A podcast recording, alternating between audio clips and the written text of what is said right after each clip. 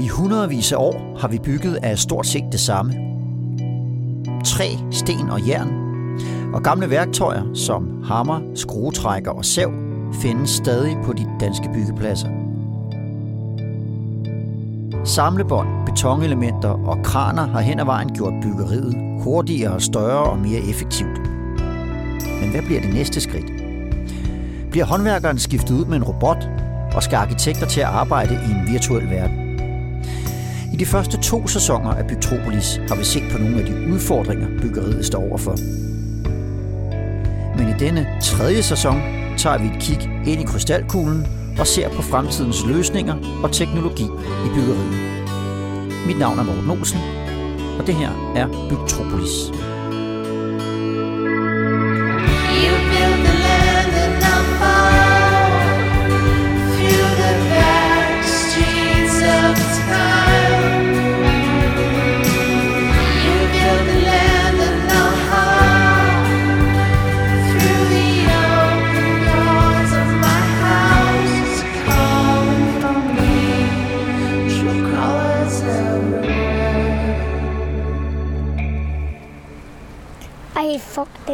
Svær.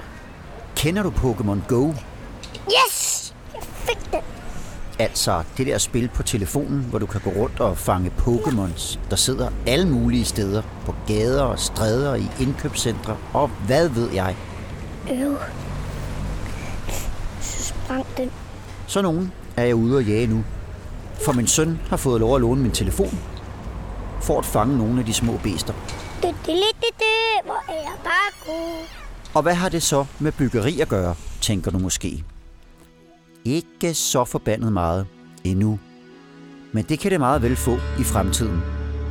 For teknologien bag computerspil som Pokémon Go er på vej ind i byggebranchen. Teknologien hedder Augmented Reality og er nært beslægtet med Virtual Reality. Og hvis man bruger det optimalt, kan man finde fejl tidligere, og i det hele taget få nogle meget mere smidige arbejdsgange, der kan spare dyrebar tid på byggepladserne og give bedre bygninger. Og det er netop det, som første etape af Bygtropolis lille fremtidsrejse handler om.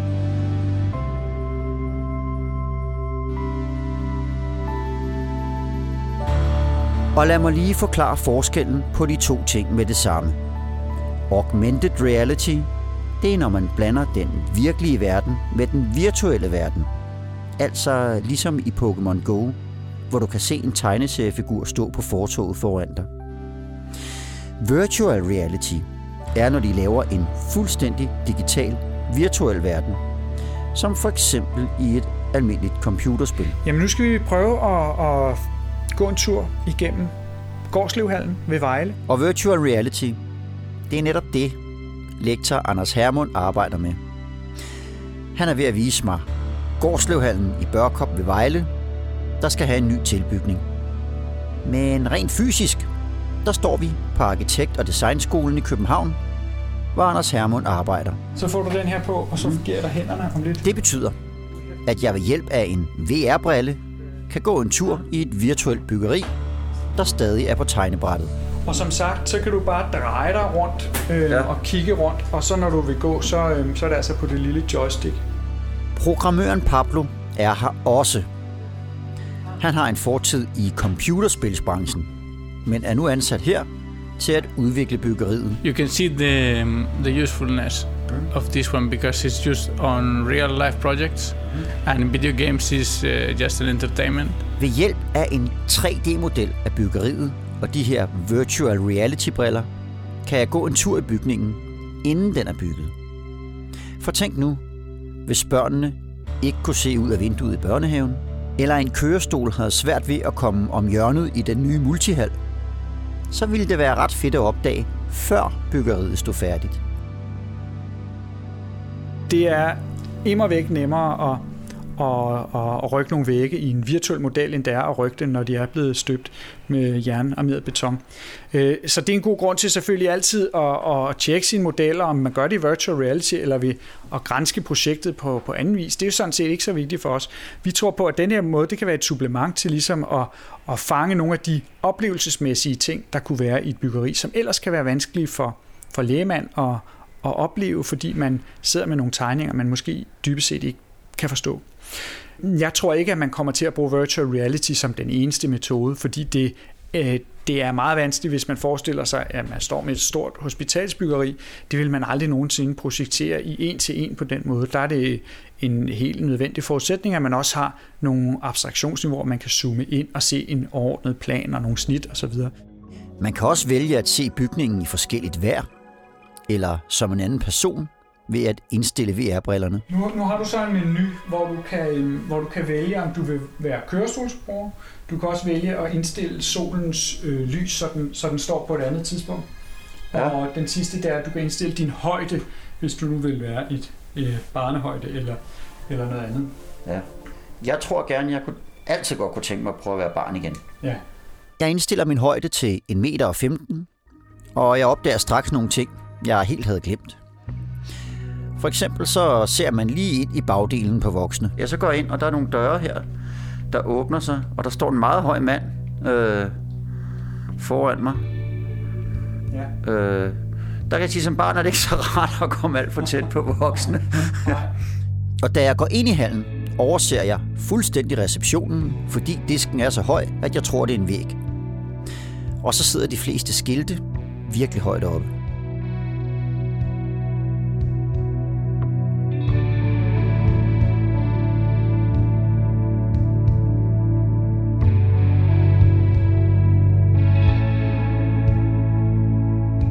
Det er en meget kunstig verden, jeg træder ind i her.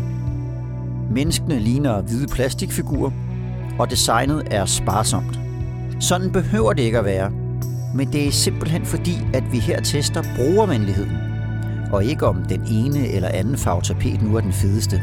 Du kan se, de personer, vi har sat ind, det er jo også nogle Ja. personer, der ikke er, er um, fotorealistiske, mildt sagt. Ikke? Det er Mm. sådan nogle proxier, som, Ja. som, øhm, som vi bruger netop for øh, ikke at, at fjerne fokus fra, fra det, der sådan er det væsentlige, eller, eller den øh, rumlige oplevelse. Ikke? Ja. Fordi tit er det, der sker, hvis man sætter for meget øh, detalje på, på nogle af delene, ja, så er det det, der fanger al opmærksomheden. Ikke? Altså derfor så er menneskerne altså også nogle øh, på et vist abstraktionsniveau, så man kan registrere, at der foregår et eller andet, men man behøver egentlig ikke at, man skal ikke hen og se, om det egentlig også ligner onkel Henning, eller hvad det nu kan være. Nej, nej, nej. Man, man, man, man kigger ikke så meget på det, som, som man måske ville gøre, hvis det var øh, fotorealistisk.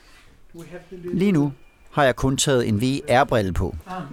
Men når Anders Hermund laver forsøg, så kan han også bruge en eye-tracker, der kan registrere øjets bevægelse, eller han kan måle impulser fra hjernen. Så kan man for eksempel se, om testpersonen bliver stresset. Det kan ske, hvis man for eksempel går forkert. Er jeg gået ind i dameomklædning? Det er faktisk meget sjovt, fordi det, var en, det er faktisk en lille fejl i modellen, at vi kom til at lave bytte om på skilten. Og, øh, og det viser sig, da vi havde de her EEG-studier, at når folk, når herrerne kom ind til damerne, og damerne kom ind til herrerne, så kunne vi simpelthen se et udsving i deres hjernebølger, fordi man, man blev overrasket over, om hvad, hvad der var på færre. Ikke? Ja. Var der noget galt, og var man gået forkert, og hvem, hvad, hvad var det egentlig, der foregik? Ja. Så, og den har vi lavet være i modellen indtil videre, bare som sådan øh, for sjov. Ikke? Men øh, det er klart, det vil vi rette i, i fremtidige versioner af den. Det er klart. Jeg, jeg kan sige, at bitter erfaring, det er lidt mere pinligt at gøre det i virkeligheden. Men det er en helt anden historie. Du er lovlig underskudt som, som barn. Og det er faktisk her, at modellerne bliver rigtig interessante. For en ting er at gå en tur og se, hvordan det virker. Men med data fra en række forsøgspersoner bliver Anders Hermund meget klogere. Jeg tror, der er mange øh, arkitekter, der, der på tegnestuen har noget virtual reality udstyr, og jeg tror også, der er mange, der øh, ikke rigtig bruger det, fordi det, det måske mangler den dimension, som, som vi har prøvet at, at arbejde på, netop med at kunne få noget egentlig feedback ud af det. Fordi det at kunne gå rundt i sin model og kigge på den, øh, det er jo i sig selv meget fascinerende, men, men det, det er svært at, at påvise, at det har en egentlig værdi, ikke? Udover man, hvis man er ejendomsmaler, ja, så kan man vise folk deres øh, nye hus på den måde. Ikke? Men, men som arkitekt i skitseringsfasen, der er det rigtig vigtigt, at man kan få noget feedback trukket ud af sin model, uden at have nogen særlige mere omkostninger forbundet med det. Og det er sådan et øh, forsøg, vi er i gang med nu, at, at få, få den her prototyp til at, at kunne det. Okay, så arkitekterne kan altså bruge virtual reality-modellerne til at finde fejl og indretninger, der ikke fungerer helt optimalt. Og så kan de give bygningerne bedre tilgængelighed, som vi også talte om i sidste sæson i afsnittet om universel design. Og så er det faktisk ikke så dyrt med det der virtual reality, som det var engang. Øh, Det nye, kan man sige, det er, at det er blevet så billigt, at man kan købe dem, uden at være øh, USA's forsvar eller, eller andre, der har rigtig mange penge. Ikke? Anders Hermund viser mig en lille anordning, man kan sætte på mobiltelefonen. Og så viser han mig en helt almindelig VR-brille. Hvad koster den der lille mobilanordning, vi lige har kigget på? Øh, den koster cirka 100 kroner. 100 kroner. Ja, altså for selve brillen, ikke? så skal ja. Ja. man jo have sin telefon, ikke? Ja, det har de Men fleste. det har de Ja, fleste, ja. ja. Og sådan noget som det her, lidt op i den dyre ende, det koster en øh, 4-5.000 kroner. Så det er ikke sådan, fordi det er vanvittigt. Øhm, I gamle dage, så kostede det jo en million eller sådan noget for sådan en brille. Der. Den, den Ja. vejede jo 10 kilo, ikke? Og, Ja. Og så videre. Jeg vil lige prøve at løfte den her en gang. Ja, den var ikke meget. Hvad skal vi sige? Max et kilo? Ej, det gør tror jeg ikke engang, faktisk. Men, øhm, men sådan en god Ja. halv pakke, pakke hakket oksekød måske. Men virtual reality kan også bruges i selve byggefasen. Det ved Nikolaj Hvid en hel del om. Han er Digital Construction Director hos Saint-Gobain. En stor virksomhed, der leverer materialer til byggebranchen og har gjort det siden Ruder Kongen var knægt. Vi er jo 300 og næsten 54 år gamle. Vi startede med, at Louis XIV han skulle have lavet spejlene til Versailles-slottet, og så dannede man sig selvfølgelig sin egen glas slash spejlfabrik. Saint-Gobain i dag er en øh, verdensomspændende virksomhed. Vi er i 55 lande. Vi øh, beskæftiger 185.000 mennesker, og øh, primært inden for øh, hvad hedder det, produkter inden for byggeindustrien, men også i mange andre industrisektorer. Så øh, i dag kan man så sige, at der er næppe et hus, der bliver bygget, uden at der på en eller anden måde er et Saint-Gobain-produkt i. Allerede når man træder ind i forhallen her hos Saint-Gobain, er her en lille form for demonstrationscenter. Og en stor del af det er helliget virtual reality. Her er blandt andet en 3D-biograf, som arbejder med en meget mere detaljeret brugeroplevelse, end vi så hos Anders Hermund. Modellen her er fuldstændig færdig, og brugeren kan så prøve, hvordan det for eksempel er at være i et åbent kontor, eller på en café, eller noget helt tredje. Der er vi faktisk ude på øh, Torvaldsens Museum, og øh, man går sådan stille og roligt rundt og kigger på, øh, på figurerne, og øh, lægger mærke til alle teksten og sådan noget, og så kommer der så en, øh, en lyd. Så en telefon, der ringer. Ja. Og der kan vi også tydeligt se, hvordan folk de bliver påvirket af det. Nogle bliver meget påvirket af det, andre bliver ikke påvirket af det. Nu er vi i en ny scene, og øh, vi sidder og taler med en pige over for os på en café. Og, øh, og hun sidder og fortæller en gribende historie, som jeg også har hørt 3.800 gange om hendes veninde, som er faldet på sin cykel. Og nu stiger lydniveauet, nu stiger café-lydniveauet omkring os. Og det bliver sværere og sværere at høre, øh, hvad hun rent faktisk siger. Og, og det er enormt generende, og man kan se, at nu begynder det så. De fleste bliver simpelthen øh, meget forstyrret i forhold til det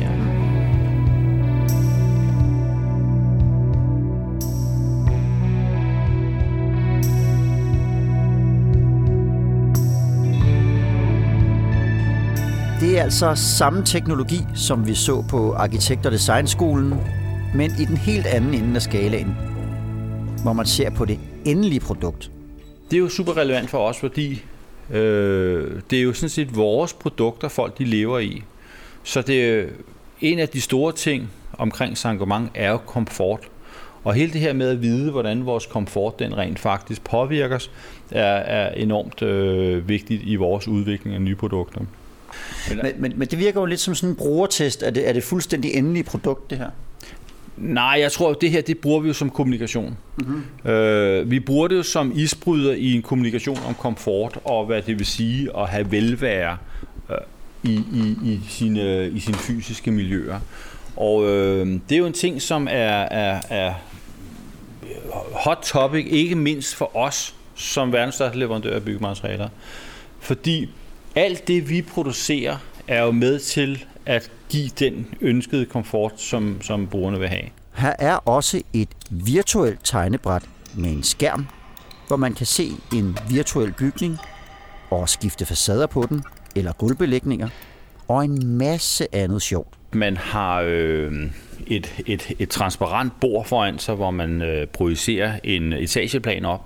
Mm-hmm. Og øh, så kan man se, se, hvor hen på etageplanen man er, og så har man så den store monitor bag, hvor man så kan se, når man står herfra, hvordan ser det så ud. Okay. Og så har man så de her små brikker her, som øh, for eksempel her en brik, hvor man har et lille kamera på, og når man flytter den her brik rundt, jamen så kan man faktisk øh, se den, øh, den synsvinkel, som hvor pa- kameraet peger fra. Øh, og så har man jo alle mulige andre former for simuleringer.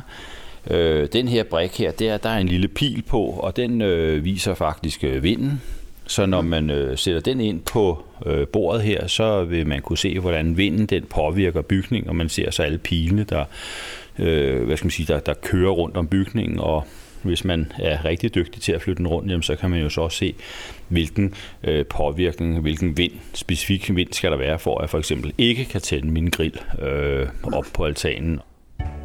Mulighederne her er nærmest ubegrænsede. Man kan forestille sig planer for hele bydele i en virtual reality-model, og der findes programmer, hvor flere kan arbejde i samtidig. For eksempel findes samarbejdsplatformen Tracy, hvor flere mennesker kan gå en tur i et virtuelt byggeri og diskutere materialevalg og designmæssige detaljer. Det vi har talt om indtil videre har meget med komfort at gøre, og ligger inden for det, som vi kan kalde virtual reality. Men man kan faktisk også bruge augmented reality, altså det vi kender fra Pokémon Go. Når man taler med augmented reality, så taler man jo om den forstærkede øh, virkelighed.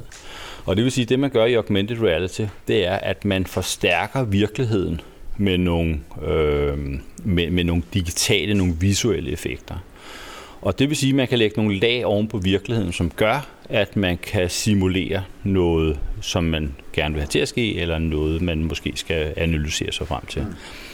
Øh, rigtig mange kender det fra, at man øh, har Pokémon, øh, og nu kommer der en lille spoiler alert.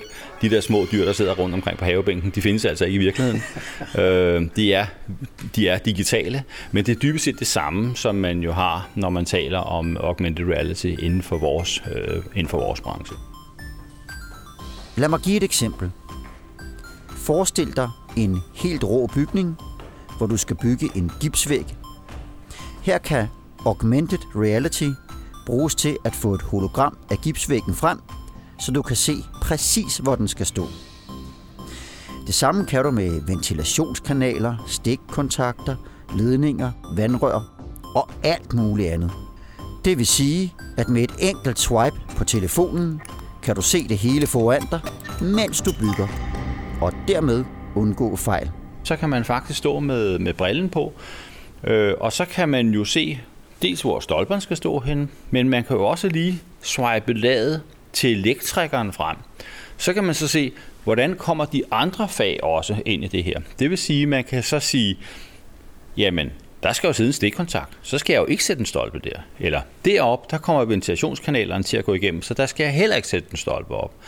Så det vil sige, man kan koordinere fagene på en meget, meget mere intelligent øh, vis, end, end, end det man normalt kan gøre gennem tegninger.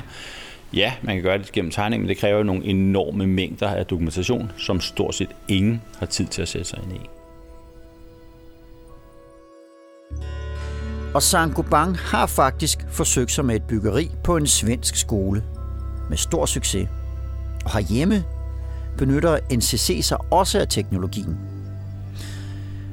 Og i og med, at processerne bliver meget lettere, så kan man spare en masse tid. Det er ikke mere end øh, nogle få måneder siden, at Aalborg Universitet kom med den sidste af fuldstændig tilsvarende analyser med, at vi bruger under 50 procent af vores tid på byggepladsen på at bygge. De, de tal, der kommer frem, de ligger mellem 42 og 48 procent i forhold til, at vi siger, det er det, vi kalder det direkte og de indirekte arbejde. Det vil sige, når vi slår søm i, eller vi rejser stolpen. Resten, det er, når vi sidder og venter på byggematerialer eller materialer eller, eller dokumentation.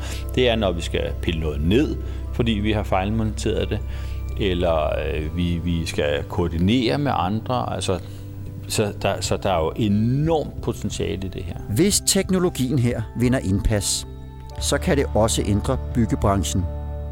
For det betyder, at Saint-Gobain kan komme til at levere noget andet end materialer i fremtiden. Lad os for nemhedens skyld holde os til eksemplet med gipspladerne. Hvor Saint-Gobain nu leverer en palle med gips, ja, så skal de måske i fremtiden levere et samlesæt med udskårede gipsplader, stålregler, beslag, skruer og hvad der ellers bruges til en gipsvæg. Plus en virtuel model af væggen.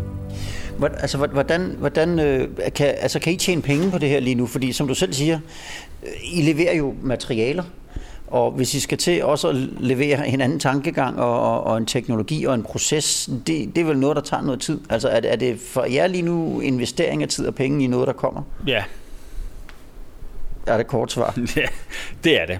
Altså, jeg tror ikke, at vi, øh, jeg tror ikke, at vi på kort sigt kommer til at øh, få andet end omkostninger ud af det her, og en masse læring. Men jeg er også 100% sikker på, at vi skal være derude. Vi skal være fremme. Og stadigvæk, man skal, man skal hele tiden tænke på, at øh, og det er også derfor, jeg synes, det er fantastisk at arbejde i materialebranchen. Det er jo fordi, det er jo det, man bygger af. Altså man kan ikke, man kan ikke undvære byggematerialebranchen, fordi så er der ikke noget at bygge med. Og det kan man så sige, nej, det er klart nok, men man kan også lige vende om og så sige, der kommer heller ikke noget udvikling uden at byggematerialebranchen er med. Fordi vi kommer ikke til at arbejde med nye øh, processer, hvis ikke der også er materialer, der følger med.